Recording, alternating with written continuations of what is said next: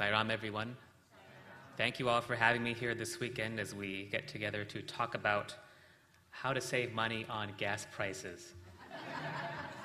so, Sairam, can everyone hear me okay? Is this, the microphone's okay? Okay, just let me know because I don't want you to miss any of my jokes. Let me just spend a few moments over my own personal background. My, my goal during this workshop is just to be a pure instrument for Swami to, to speak through, but every instrument has its own particular role. So I'm a physician, so for example, a scalpel does the work of a scalpel and not the work of a forceps, for example. And so, although we try to be as pure as possible, each instrument has its own particular role.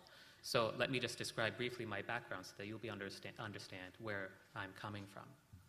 So I was uh, born in, in India, but came to this country when I was about uh, five years old or so, and um, did very well in school. Uh, ended up going to Stanford University for undergraduate, which at that time was the, you know, the number one university and so forth. And I did very well there. Um, I had won all these awards and scholarships. I had appearances on CNN as an 18-year-old. I bicycled across the country for charity. You know, did all these amazing things that by the time I was 18, 19, but something was missing. I had done all these things, you know, speakers at conferences on Seva, even though I wasn't in the Sai fold yet at that time. I was still doing a lot of community service, and I was invited to speak at all these conferences about that. But despite all these so-called, so-called successes, something was missing, and I wasn't sure what it was. So one summer, in between my, uh, sec my second and third years of college, I was working at a summer camp up in the Sierra Nevada mountains near Lake Tahoe. Beautiful place.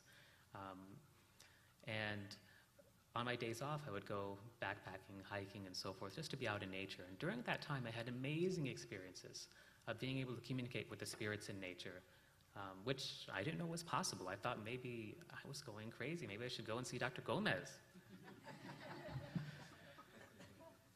but it was real. I would walk out when I was by myself. Wild animals would come come up to me and play with me. Um, I would go hiking down the trail, and big swarms of butterflies would come and play around me. And I would begin to see things that weren't physically there, but that I could still communicate with, the spirits and so forth. And so I began to understand that all this, this that I was seeing was part of a much broader world that wasn't apparent to us and is not apparent to most people. I remember then that when I was, gosh, up to about five or six years old, I, I remembered at that time that I had been seeing these things even as a young child, but I had sort of put them out of my mind. At that time, when I was four or five, I thought everybody could see this. But then I realized that, you know, maybe no, the, none of the grown ups around me could see it, and so I sort of just put it aside until it sort of came out again at the age of 19. A year later, actually a few months later, I was in India for a trip and heard about Sai Baba, and then that was it. I came into his fold, and the rest is, um, rest of my time has been with him. Uh, my grandfather, it turns out, is a highly accomplished yogi. Swami says that he's a jivan mukti, someone who's liberated while alive. And so it was under him that I learned meditation and progressed on the spiritual path. Um, he's a very highly realized soul, and being his grandson, I was able to be very close to him in the sense that I had a lot of time to spend with him, even though he had many, many of his own disciples who were always trying to be with him. So I had a lot of advantages um, growing up in that kind of environment went on to medical school and uh, then subsequent training in, in, medicine, cardiology, and so forth. And then I landed up at the Cleveland Clinic, which again is Swami's uh, blessings, and we can talk about that later on. When I do these workshops, everything that I talk about comes from what I've learned. So if I begin to talk about something that I don't have direct experience in, I'll tell you, um, because I can only teach you what I know directly, not so much what I've heard intellectually or understand intellectually. So I'll only share what I personally know to be true. Okay. So that's enough introduction. Let's go on with the workshop. So there's going to be an exam at the end of this workshop. Okay, so everybody pay attention. Yeah, you laugh now, but wait till you see the questions. All right. So the first part of this workshop is what is meditation? I want you to get out of your mind that meditation is those 10, 15, 20 minutes that you spend in the morning struggling to sit still and keep your mind on Swami. That's not meditation. Swami says meditation is merging with God. Meditation is merging with God. It is not sitting and trying to be still like this. That is gymnastics. Meditation is merging with God, and that's what we're going to talk about today. So, this whole workshop on meditation is really a workshop on how to merge yourself with God. That's what we're going to talk about. And so, the first answer to the test question when I say, What is meditation? the answer is Exactly. See, 100% already. So let's, let's practice this actually. Um, let's practice this with Omkar. And what we're going to do is we're going to say Om the way Swami asks us to do this. Many of us, when we say Om, we say OM. Om. And then we kind of leave off the M. Swami says Om is actually four syllables. It's an A, U, M, and then silence. Akara, Ukara, Makara, silence. That silence is Brahma. So when you say Om, and I'm not talking about Om as in part of a bhajan or so forth, but when you're chanting Omkara that say 21 times in the morning or whatever, there is a way to pronounce Om that is, is much more powerful. So what we do, Swami says, is that when you start with Om, you start with the Ah sound coming from the level of the navel, going up the back. So it becomes Ah, and then it goes around to the top of the head. And that's the Ukara. Ah, and then the M comes down. Mm, making a circuit at the level of the navel again. When you make that circuit, that completes the energy that allows you to gain much more momentum from what you're doing. So A, U, M, and then silence. And that silence is where you rest in God. The A and the M are equal in duration. So if you say A for one second, ah, and then M for one second, and then pause, as long as you feel comfortable. Swami says that the ah sound stands for spiritual success, the u sound, ukara, stands for worldly success, and the m sound, or makara, stands for merging with God. This is the spiritual significance. So A, spiritual success, U, worldly success, M, merging with God. And that's what we're going to do today. So we're going to do this nine times. Let me just chant it once so you get the hang of it. And then we're going to do this nine times together. Okay, let me just show you. So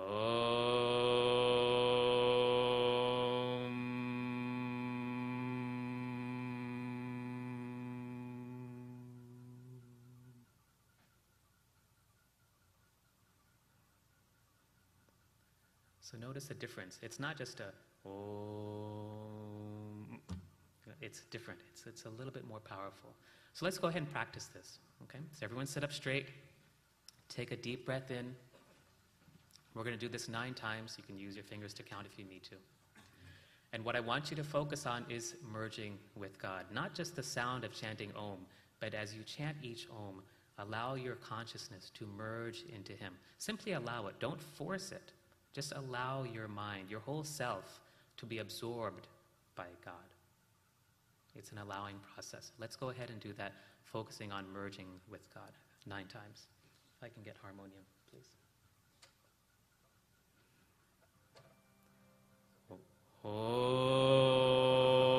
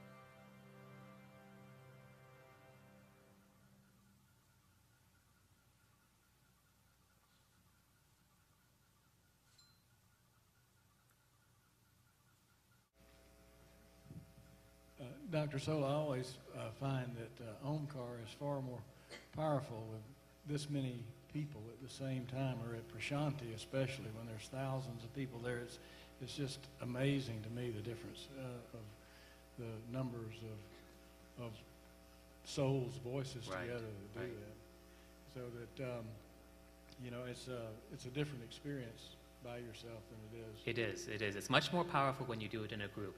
Now, let me tell you a, little, a couple of things that Swami has said. So, once a couple of students uh, asked Swami, you know, Swami, why do we chant Omkar 21 times? And so, uh, Swami had one of his students get up and says, hey, you talk. So that student got up and he said Sai Ram, and he started to explain. He said, Swami says that when you do Omkar 21 times, the first five times that you say Omkar are for the five um, senses, your five senses sight, vision, hearing, so forth. The second five Omkars are, are for the five senses of action, so speaking, uh, eating, talking, excretion, and so forth. The second five, the third set of five Omkars are for the, the five koshas or sheaths within the body that make up our physical body on different levels. The last set of five Omkars are for the five elements that make up our physical body and, and for all of creation earth, ether, air, and so forth. And then the last Omkar, the 21st Omkar, is for the Atma. And so this is what Swami teaches. So when we're doing Omkar 21 times, this is what we're doing. We're saying Om for each element or each specific portion of our total self. That is our total physical, emotional, mental, and spiritual self. Then Swami mentioned, he says there's another reason why you do Omkar. He says when you do Omkar 21 times, he said, you are creating the Sudarshana Chakra, that is the weapon of Lord, the Lord in the form of Vishnu, over your head, and that protects you throughout the day. And so Swami says when you chant that Omkar 21 times, you create this weapon of protection, the shield around yourself that goes with you throughout the entire day. And so there are two reasons then to chant Omkar 21 times. And you do, if you do this, I think you'll, you'll see the difference. Let, let's move on then. So we know what meditation is. Meditation is merging with God. Now, I told you earlier that meditation is not just 10 or 15 minutes during the day. Meditation, Swami says, is 24 hours a day. 24 hours a day. Sleeping, eating, working, everything is a form of meditation because we're then merging ourselves into God all that time. I liken it to seeing yourself in a pool of water. When you are looking at a pool of water, your reflection will be clear if the pool is free of disturbance, if there are no ripples, and the water is clear. So, muddied water is like having impurities within ourselves anger, hatred, attachment, greed, and so forth. And the ripples on that pool of water are like all the thoughts, the agitations, and the disturbances that go through our mind. And so, meditation is this process of stilling the mind, releasing all the impurities, that you can see yourself for who you really are, which is God. So, meditation is merging with God, and it's 24 hours a day. Now, why then should you all come here uh, from far away or from even places nearby and, say, and, and spend all this time learning about this? Swami, well, first of all, Swami says it's, it's part of the nine point code of conduct, right? The first one is daily meditation and prayer. This is what Swami asks us to do. So there's something in it, but there's much more than that. Let's look at Swami's quote, the second paragraph on your handout, the top of page one. For those of you who are reading this or watching this on the video, I will read this for you. Everyone pay attention. Swami says, Why do we meditate? Top of page one. He says, Spiritual aspirants all over the world, sadhakas, will naturally be engaged in japam, repetition of the divine name, dhyanam, or meditation. But first, one has to be clear about the purpose of japam and dhyanam. Without this knowledge, people begin japam and dhyanam, believing them to be related to the objective world, capable of satisfying worldly desires and hoping to demonstrate their value by means of sensory gains. This is a grave error. Japam, repetition of the divine name, and dhyana, meditation, are for acquiring one pointed attention on the Lord, for casting off sensory attachments, and for attaining the joy derived from the basis of all sensory objects. The mind should not wander off in all directions indiscriminately like the fly. The fly dwells in the sweet shop and runs after the rubbish carts. The fly which has such a mind has to be taught to understand the sweetness of the first place and the impurity of the second place, so that it may not desert the sweet shop and pursue the rubbish cart. When such teaching is imparted to the mind, it is called dhyanam. Now, let's go on. Let's skip this second paragraph and go on to the third paragraph. A new understanding dawns, clear and unruffled. When the heights of meditation are reached, this understanding becomes so strong that one's lower creation is destroyed and burned to ashes. Then only you remains. The entire creation is a delusion of your mind. One alone is Satyam, the truth, the Lord, Satchitananda, Paramatma, and Shivoham, the One. So when you reach the heights of meditation, you reach the heights of self realization. And so the answer to the question, why do we meditate, is for self realization. Now, what is self realization? Swami says that self realization is the awareness that you are the Atma and that there is nothing else other than the Atma at any time or any place. That is self realization. The knowledge, the awareness that you are God and that there is nothing else other than God at any time or any place. There are two types of, self realization, Swami says. He says the first type is a temporary type, which is actually pretty easy to attain. And some of you are thinking, oh, really? Well, how come I don't have it then? But it is. The second type is much harder to obtain. That's the permanent kind, and that relies or depends on you essentially clearing away all of the obstacles, obstructions, and impurities that cloud one's awareness. But we meditate for self realization. Hopefully, we'll attain some of those heights today. So, the bottom line is meditation is for self realization. Now, some of you may have heard of other types of meditation that we do, sometimes meditations for specific purposes.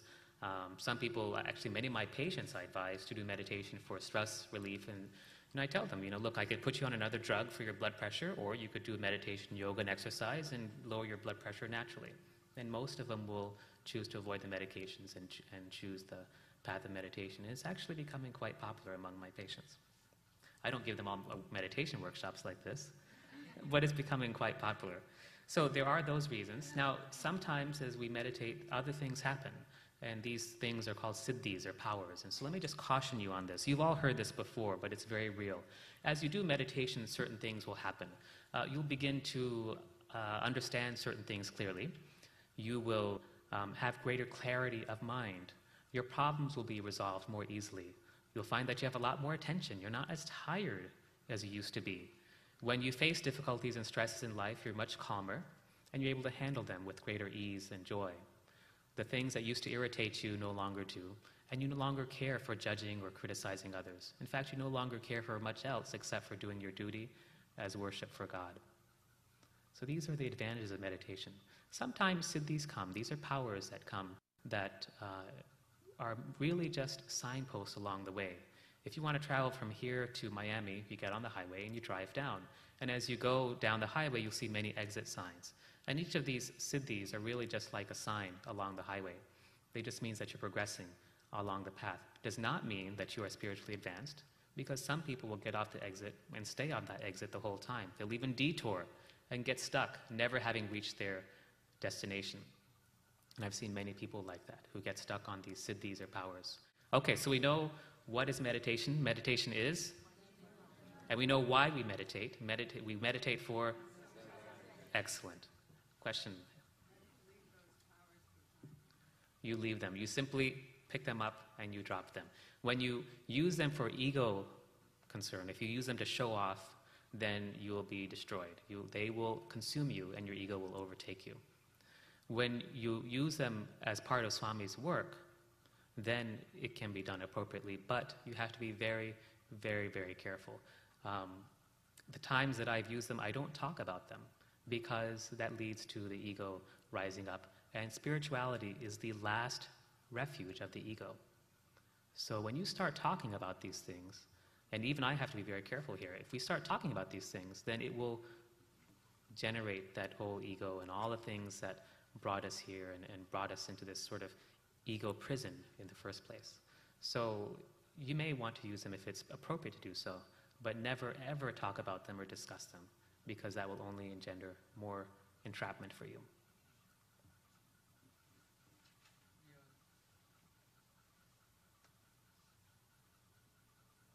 mentioned about meditation being a 24/7 activity.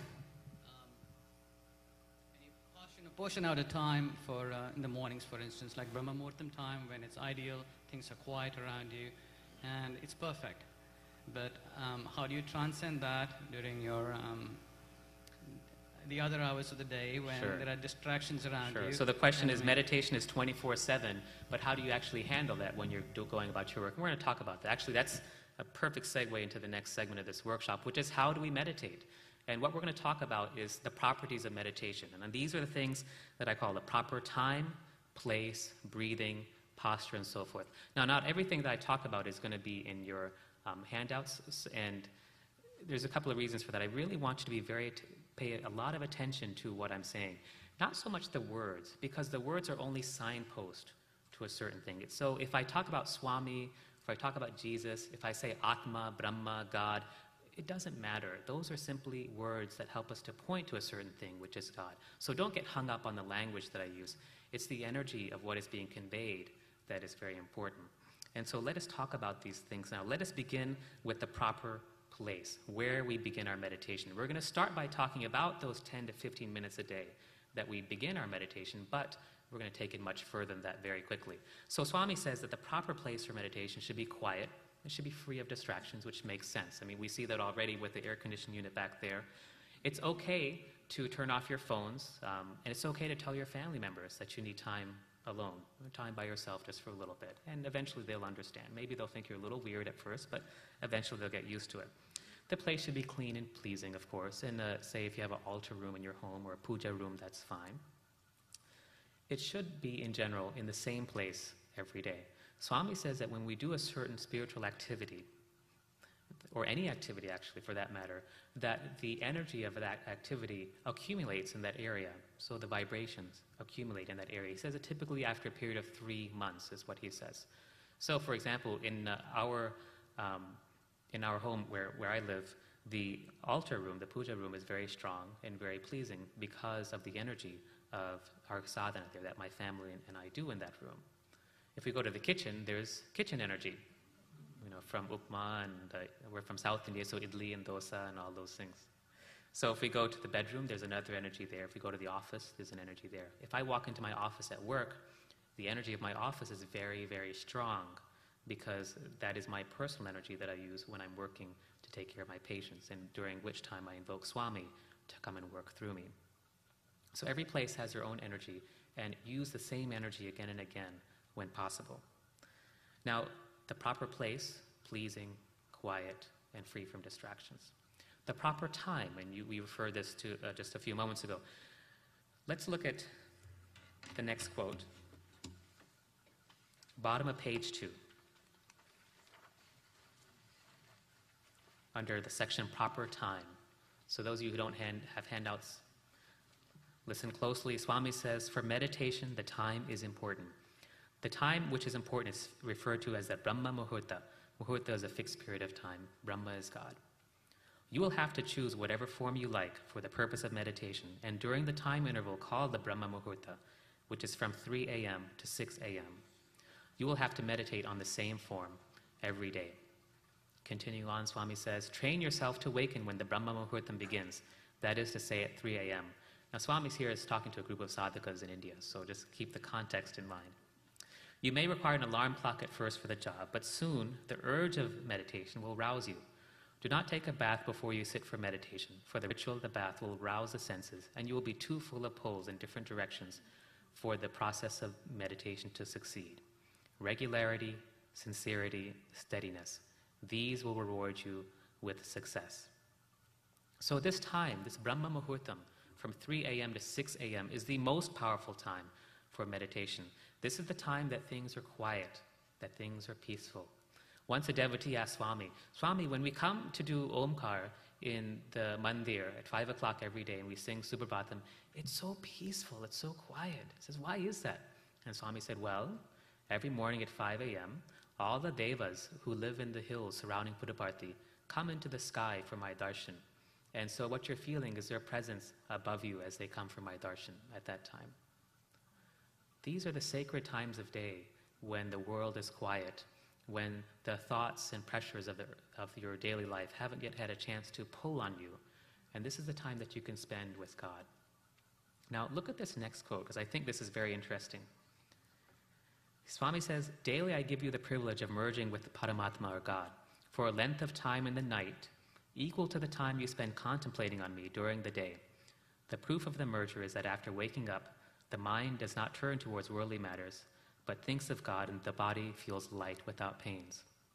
Continue on, japa, repetition of the divine name, meditation and nama smarana, remembering the divine name of God, done during what Swami calls a sattvika kala, the spiritual time of the day, from 4 a.m. to 8 a.m. and from 4 p.m. to 8 p.m., are meant for spiritual progress. I receive it and keep it safely with me as in a recurring deposit account of a bank. Japa, dhyana, nama smarana done during the rest of the day is like the accumulation in a savings bank account. Pressed by the worldly burdens when you pray to me, I release this punya or merit bit by bit to solve your worldly problems.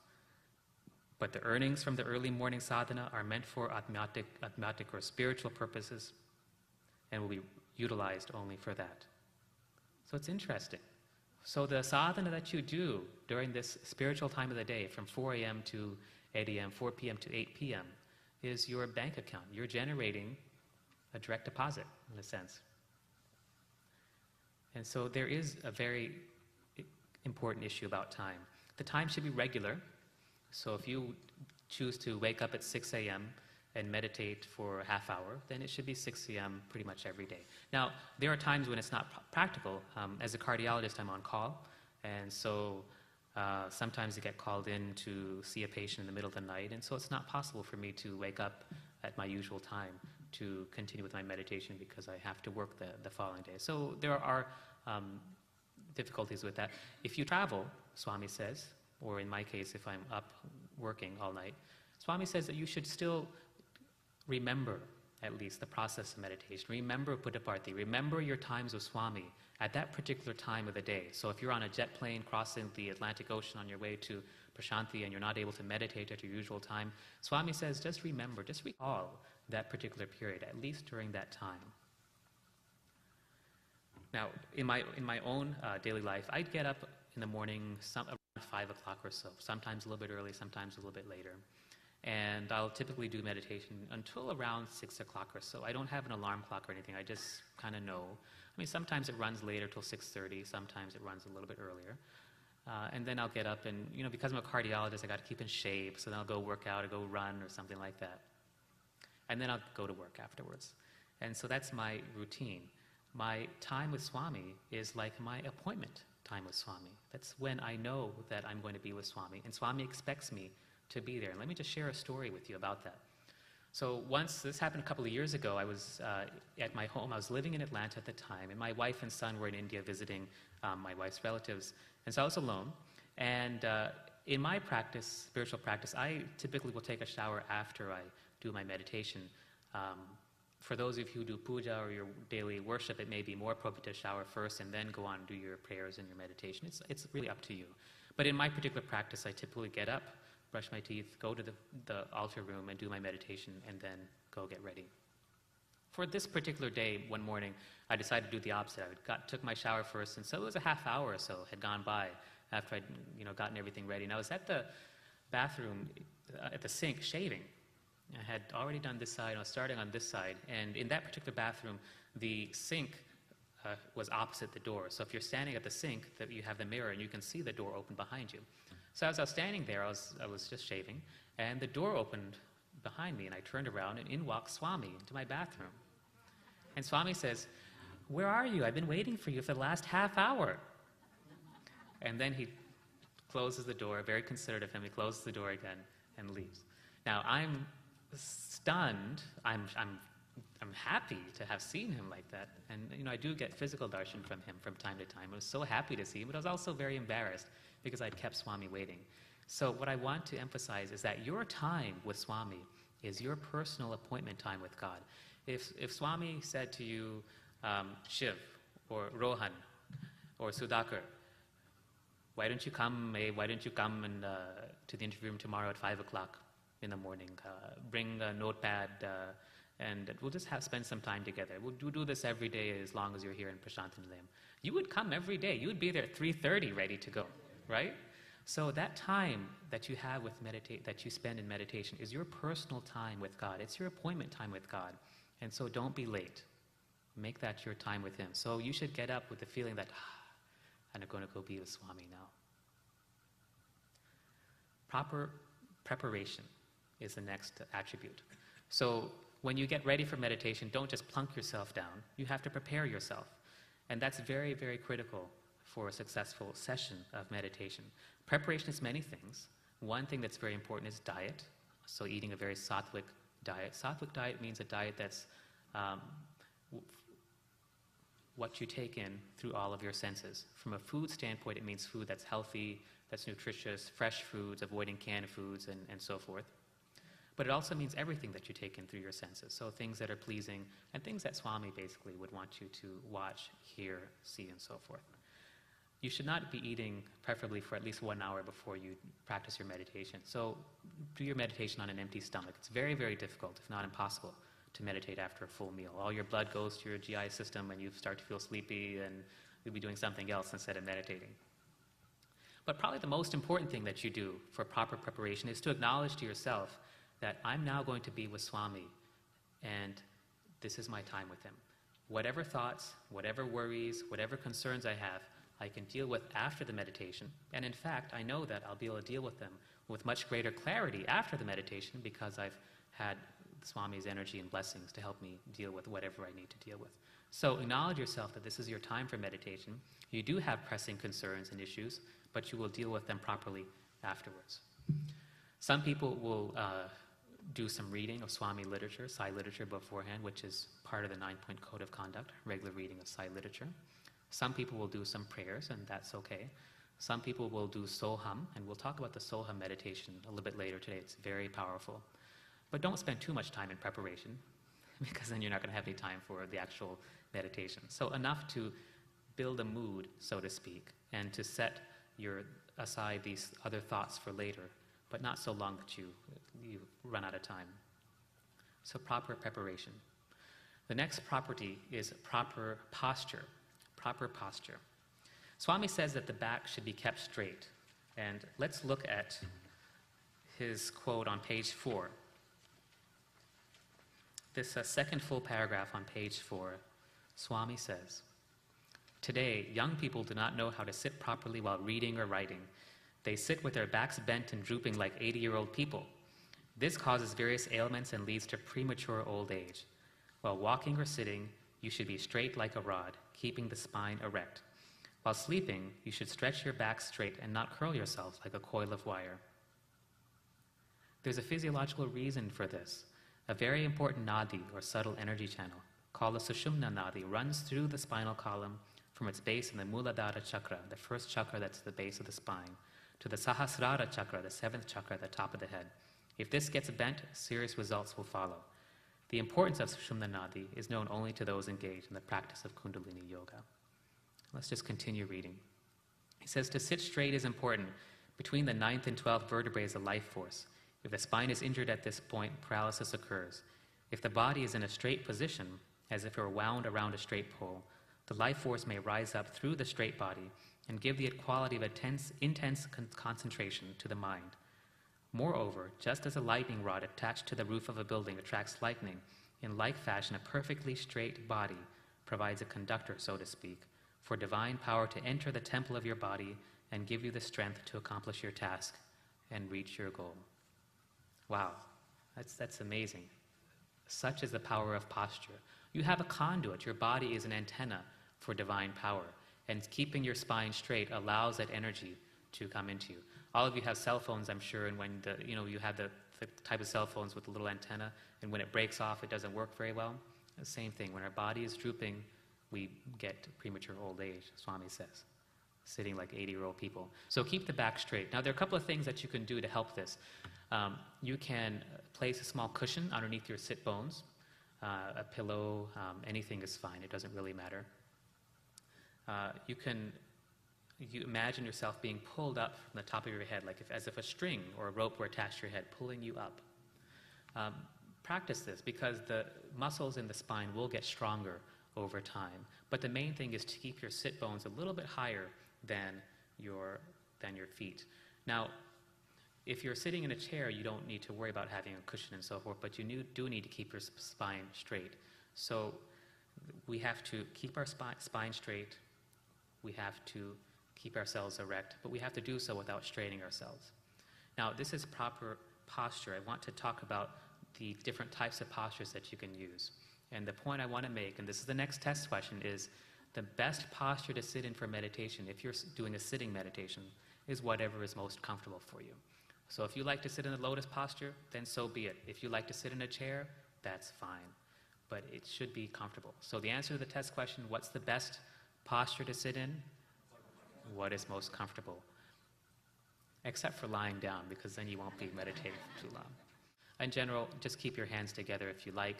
You can also put your hands like this, which is the most common mudra that's used. In this case, the thumb symbolizes Brahmatma, God. The index finger symbolizes the Jivatma, which is the individual soul, that's us. Together, being separated from the three gunas or attributes of creation. So that is what this particular hand mudra describes. And so when you're doing this, you're symbolizing that you've merged yourself, your individual self, with the divine self without being tainted by the three attributes of creation. What does Swami say to do with the tongue? Very good, very good. Swami says to keep the tongue at the top of your mouth, uh, against the hard palate, so the roof of your mouth, and with the tip of your mouth resting behind your front two teeth. So I guess if you have buck teeth, it's a little bit hard. But uh, what Swami says is just let it rest there gently. he says the reason, there's two reasons. One is because it creates a subtle circuit at this point in the body. But more, and also importantly, it keeps the creation of saliva down so that for many people, sometimes you'll have so much saliva that you need to swallow. And so having the tongue in that position keeps that from happening or limits that from happening. So keep the tongue there. The eyes, Swami said, can be kept half open or half or fully closed. And I prefer to keep them fully closed. I think most of us will do better that way. This is again, keep in mind for the sitting meditation, for the for doing your daily work. It's do your work and uh, and do the meditation. We'll talk about that later. Keep the body alert yet relaxed, and keeping the body relaxed is very important. If you're straining to keep your spine straight, then you're not going to be able to meditate properly. So keep your body very relaxed. And we're going to do this in the next session. So the next property is breathing, proper breathing. The mind and the breath are very uh, interrelated. Fast breathing leads to a fast mind. The faster the breath, the faster the thoughts. The slower the breath, the slower the thoughts. Slowing down your breathing will slow down your mind and will allow you to go more deeply into meditation. So let's look at the quote on top of page five. This is Swami's words about breathing. He says, by slowing down the time taken for inhaling and exhaling, life can be prolonged. The faster the process of respiration, the shorter becomes the lifespan. There are examples of how this rule operates. Elephants and man inhale and exhale 12 to 13 times a minute. By adhering to this time scale, man can expect to live for 100 years. Snakes and tortoises breathe at the rate of 7 to 8 times per minute. Consequently, their average lifespan extends to 200 to 300 years. Monkeys, cats, and dogs breathe at the rate of 30 to 40 times per minute. Hence, their average life does not extend beyond 12 to 13 years. The rabbit breathes at 40 to 50 times per minute. Its lifespan is barely 5 to 6 years. The faster the rate of respiration, the shorter is the lifespan, and vice versa. How is breathing to be regulated? Breathing should be so low that if soft powder is kept near the nostrils, the powder will not be disturbed. So breathing should be soft, it should be slow, it should not be forced. And we're going to practice this in a moment. The breath is your direct link to God. Slow down the breath, slow down your breathing, and let it be calm. It should be so peaceful and so gentle that if you were to place a candle near your nose, the flame would not be disturbed. Now, please don't actually go and practice this like one of my one of our devotees did who ended up burning the hairs on her nose. So don't do this in real life, but it should be that gentle that nothing is disturbed. So the breath can be stopped in very deep stages of meditation, but what I want you to focus on is controlling the breath in a way that is peaceful. Don't force the breath, don't force it, let it come naturally, but eventually it will slow down. Now, the breath is so powerful that it can be a source of energy. And, and when we do the Soham meditation, we're going to do this. we will I'll show you how to do this. But you know, you know, there are people in the Himalayas who do this all the time, and, and these people, they live on, this is how they live. They don't need to eat, they live on, on the breath. So I actually started a, a restaurant for these guys. Um, they don't serve any food there, but it has a wonderful atmosphere. So, being curious, uh, you know, being of a scientific mind, I had to go check this place out. I went there, and uh, as I was walking in, I saw these three sadhus walking out, and they had clothespins on their noses. They were fasting. so, this is the power of the breath. This is the strength that it can give you. Let me end with just a couple more thoughts, and then we're going to take a break. Proper health is crucial. Now, here I am, you know, cardiologist from the world famous Cleveland Clinic, and I'm talking about proper health, but it is. If you have a cold, if you have a cough, if you have anything, it's very difficult to, to do your sadhana, let alone sit in meditation or do much of anything for that matter. Keeping your health as vital as possible is, is very important. But it's more than just eating the right foods and so forth. What part of health is, is exercise. And so when I look around the room, I can spot who has very free flowing energy and who has very stagnant energy. Exercise allows that energy to move through our body in a more natural way. Our bodies are meant to be moved. Our body is meant to keep flowing. Just like water is meant to flow, our body should be the same way. Exercise is part of that. In the old days, it wasn't really necessary to go and get exercise because you exercised everywhere you went. I mean, you walked five miles to visit your friends, you uh, walked three miles to get to the train station, you walked so many miles to get here. Everyone walked. Nowadays, we sit in boxes and we drive around every place. So we have to make ourselves exercise. We have to get that exercise. But it's a part of your health. For me, it's also a part of my sadhana because it allows my energy to flow much further and much more freely. So, proper exercise. Proper health is also a proper diet, living cleanly, and we'll talk about this again later, getting rid of the six enemies, and then finally, let me talk about proper discipline. Let's look at Swami's words. I think no one says it better than him. Swami says, Do this concentration. This is the middle of page five, proper discipline. Do this concentration on your reality every day in meditation. Follow the same rigorous routine every day time, place, duration, method, pose, all being unchanged. Then the disturbing factors can be easily humbled and tamed. As Paramahamsa Ramakrishna said, do not dig a few feet in a number of different places and moan that you could not strike water. Dig in one place steadily and with faith. The boring drill goes down into the very underground spring of water. Drill Ram, Ram, Ram continuously, steadily, and you too can get the rewarding result of realization. Let's go on. Discipline is the first is in fact the first step in self-realization. The reason why I have called this the first step during your training is that today there are a large number of people who cannot put up with difficulties and inconveniences and yet wish to achieve bigger and more subtle things. This discipline to which you submit yourselves will lead you to happiness and bliss. Swami says that discipline is more important than devotion. What an amazing thing. All of us are so focused on being devoted to Swami. Very few of us are, very, are focused on being disciplined for Swami. He says the reason why he doesn't call us disciples is because discipleship involves great discipline. Discipline is more important than devotion. That's interesting, isn't it? In our centers, we have uh, devotional programs, we have devotional coordinators, and so forth. And maybe what we need are discipline coordinators. discipline is more important than devotion. Think about it. Let me just share what I do. I'm a cardiologist. I work 10, 12, 13 hour days uh, every day, um, five days a week, and I'm on call. Uh, I'm at a world famous institution where I see patients from all over the world who come with very, very severe diseases. I mean, actually, if you look at the statistics, our hospital, the Cleveland Clinic, has the sickest type of patients in any hospital in the US. And because we've been ranked number one for the last so many years, people expect a lot out of us, and we expect a lot out of each other. And so our clinical acumen has to be very, very high because the patients that we're seeing are often very, very sick. Add on top of that the activities of family life, of seva with the center, and of my own sadhana, and you see that time becomes very compressed. And so what I find is that I have to be very disciplined in how I spend my time. We'll talk about this a little bit later again, But time management is a part of your sadhana. Many of us waste a lot of time on a lot of unnecessary things. And so discipline is the key to wasting away your time. Let's look at that last quote.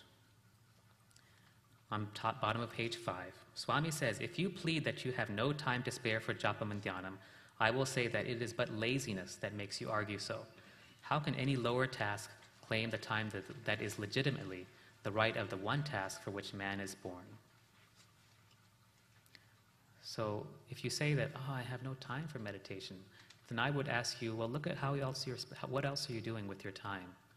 How many of us waste time surfing the internet, checking our email 10 times a day, talking on the phone for hours on end, reading newspapers, magazines, watching TV, much more than we need to. Right? We all do that. We're, we're all guilty of it, including myself. And so discipline is part of spending our time, so that our time is spent in God. I need to get a feel for where everyone is in their own individual sadhanas. Let me just ask a couple of questions. How many of you are already practicing some form of meditation at home on a regular basis? Okay.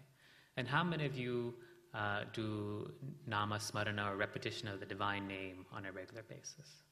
Okay. And how many of you do seva, let's say two or three hours of seva once every one to two weeks on a regular basis?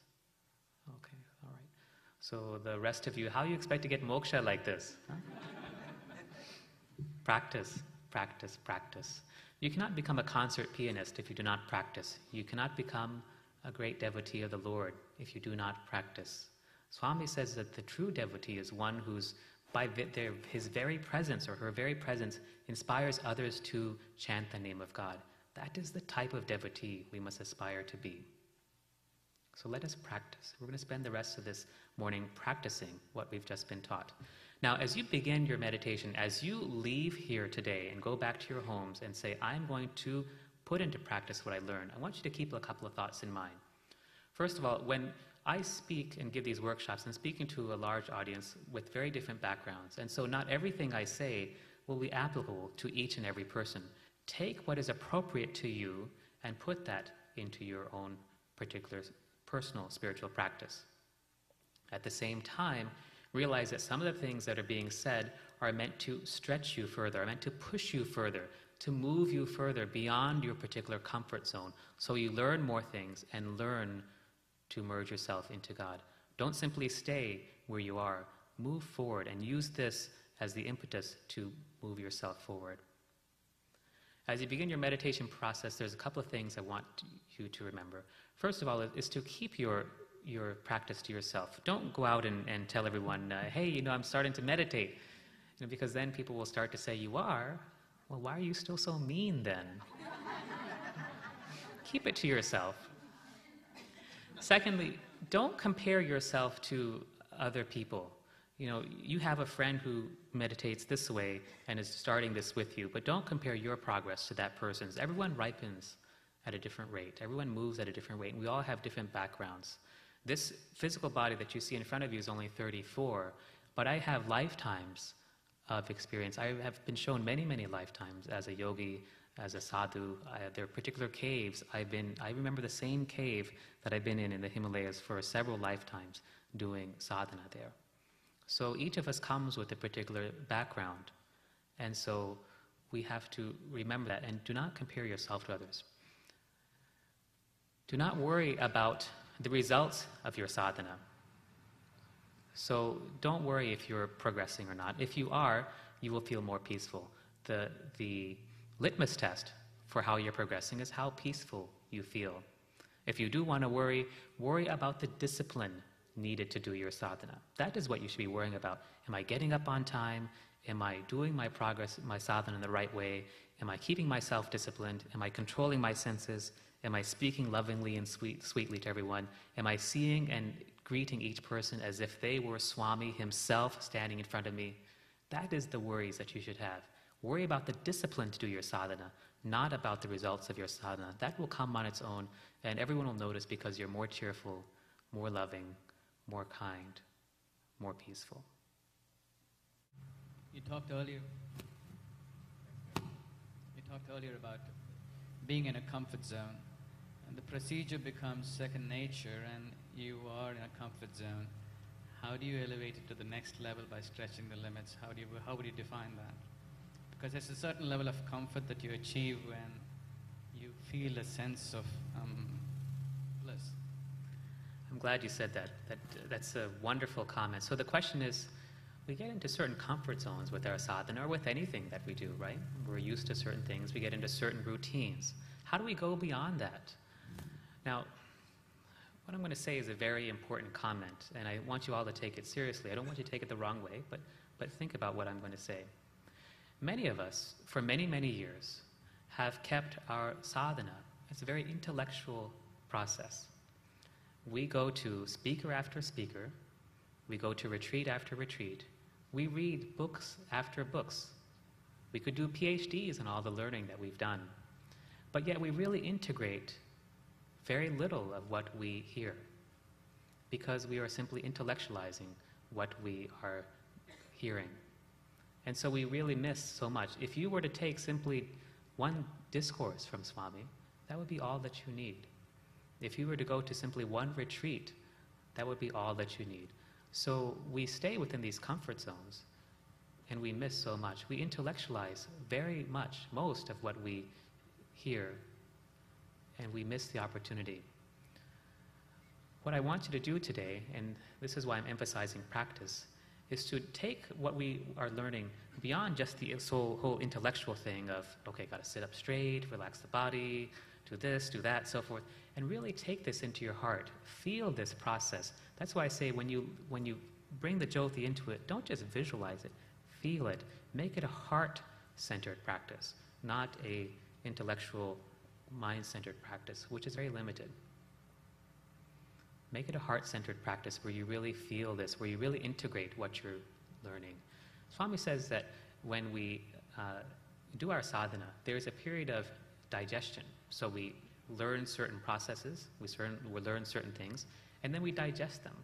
And that's what we are, that's how we should do this. Take what you learn, digest it, think over it, practice it, think over it some more, feel it, but practice it, and then learn from that. That's a great segue into the last and final part of this morning session, which we talk about how to break through, how to deal with thoughts that break through even these three techniques: the feeling Swami standing in front of you, extreme desire for Swami and feeling Swami meditating through you. Sometimes thoughts will come and that's okay. And so, what do you do with those sort of breakthrough thoughts or breakthrough experiences? The feeling of, wow, light is all around me, or this pressure sensation here, or whatever. First is to let them come and let them go. Simply witness them, but don't be attached to them. Don't hang on to them. Many of us, I'm sure this happens to you because it happens to me. You know, we have these thoughts, we're, we're doing whatever, and then we have a bad thought that comes, right? You know, we would call it, why did I think that thought, right? This happens to everybody, every one of us.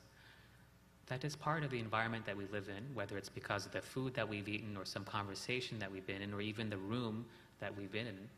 Um, it's just part of life. What makes a difference is whether you hang on to that bad thought or to that not good thought, like Swami says, or let it go. So when thoughts come, when experiences come, simply let them come and let them go. Don't hang on to them, let them go. Don't be attached to this. When you become attached, when you judge them, when you criticize them, say, why did I have that kind of thought? Then you're giving energy to them and making them more powerful. Let the thoughts come and let them go just as easily as they came. Don't hang on to them. Another technique is to feel these or see these experiences or thoughts as God itself. Everything is God, why not our thoughts also? See those thoughts also as God. See them as no different. So when we do the Jyoti meditation, we try to see everything as light. Our thoughts then also become forms of, forms of light. If you could see what I see in deep meditation, you would see that all these thoughts that we're having are thought forms. They have a form to them that is a form of light, and they actually go off. And so, and they form energy patterns that actually can take, in some sense, physical forms. These thoughts are very, very powerful. So see these thoughts also as God. Sometimes you can see them as a test from God. You're doing your meditation, you're seeing Swami's form before you, you're so in love with that form, and suddenly a thought comes about the dry cleaning you have to pick up on your way home from work. See that thought also as God. See it as a test from God, saying, Ah, Swami trying to tease me, trying to catch me. See Him as testing you in that sense. Sometimes you'll have a really important issue. You've got a big meeting at work. Um, I may have a very sick patient in the hospital. Uh, your family member may be ill or have some other very important issue that's concerning you. And it, it is important. You don't want to uh, underemphasize it. But rem- remind yourself that you can deal with that after your meditation. And after your meditation, you'll be able to deal with it with much greater clarity and effectiveness. Sometimes, no matter what, thoughts just come and pester you, and you can do what Phyllis Krystal taught me once, which is called the blackboard technique. So you imagine that thought being plastered onto a blackboard, and you just take an eraser and you wipe it off. Just wipe it away. It's very effective. And finally, sometimes, no matter what you do, thoughts will come and come and come, and you're not going to be able to meditate. And so let it go then. Just stop your meditation and then continue on at a later time. That is, get up from your sitting meditation and go on with your day, and then practice your moving meditation throughout the rest of the day, whether you're doing soham, whether you're doing namasmarana, whatever it is, just practice that throughout the day. Okay, so let's wrap up. So we know what meditation is. Meditation is, we know why we meditate, right? And meditation is for how long? 24 hours a day. We talked about the properties of meditation. We talked about the proper place, something that is pleasing, calm, clean, that we can meditate appropriately. This place is very important.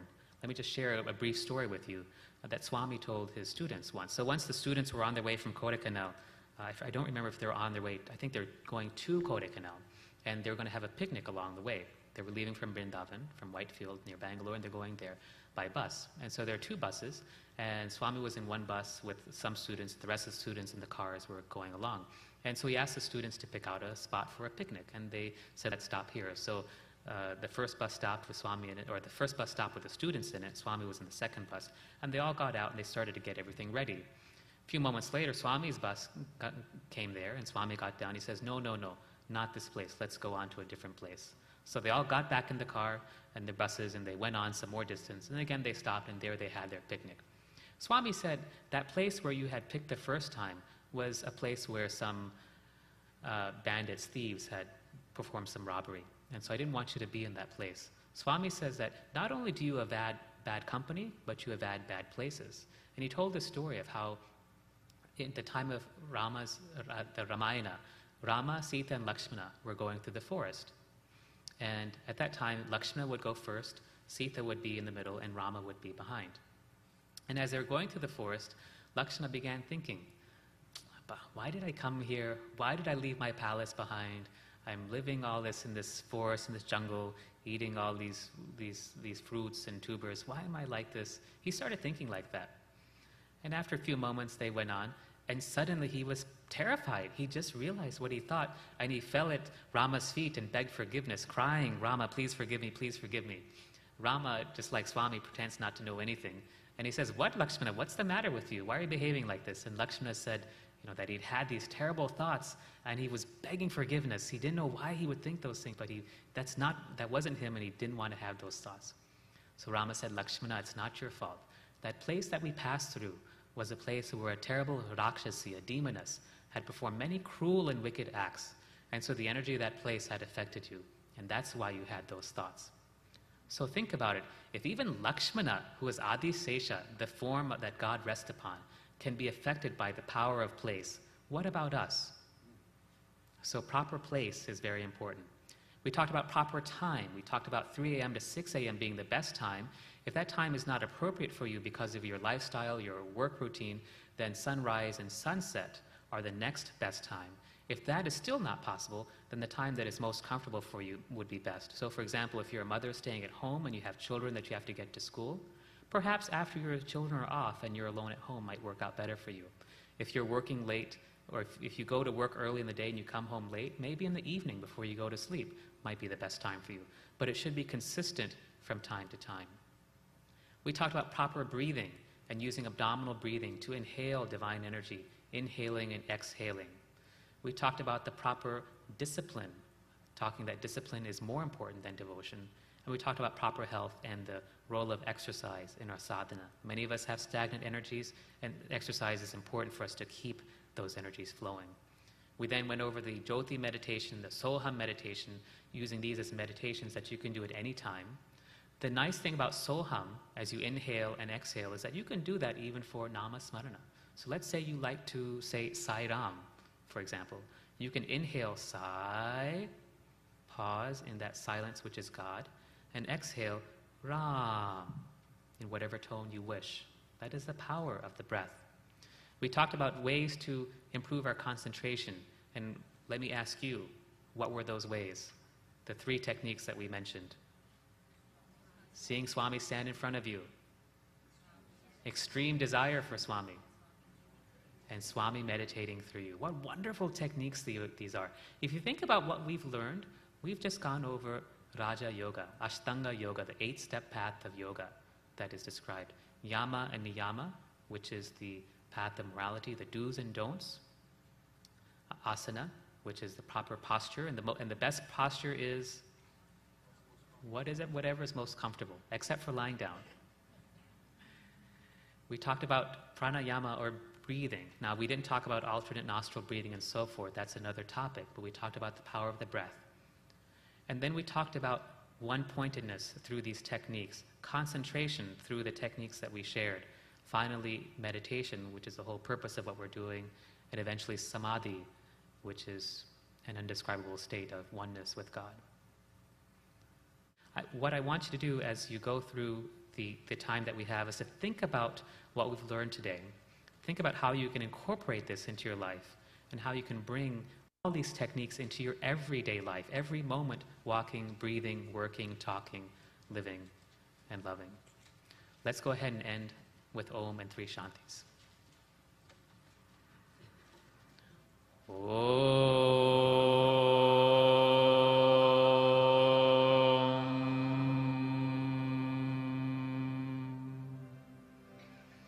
Shanti, Shanti, Shanti.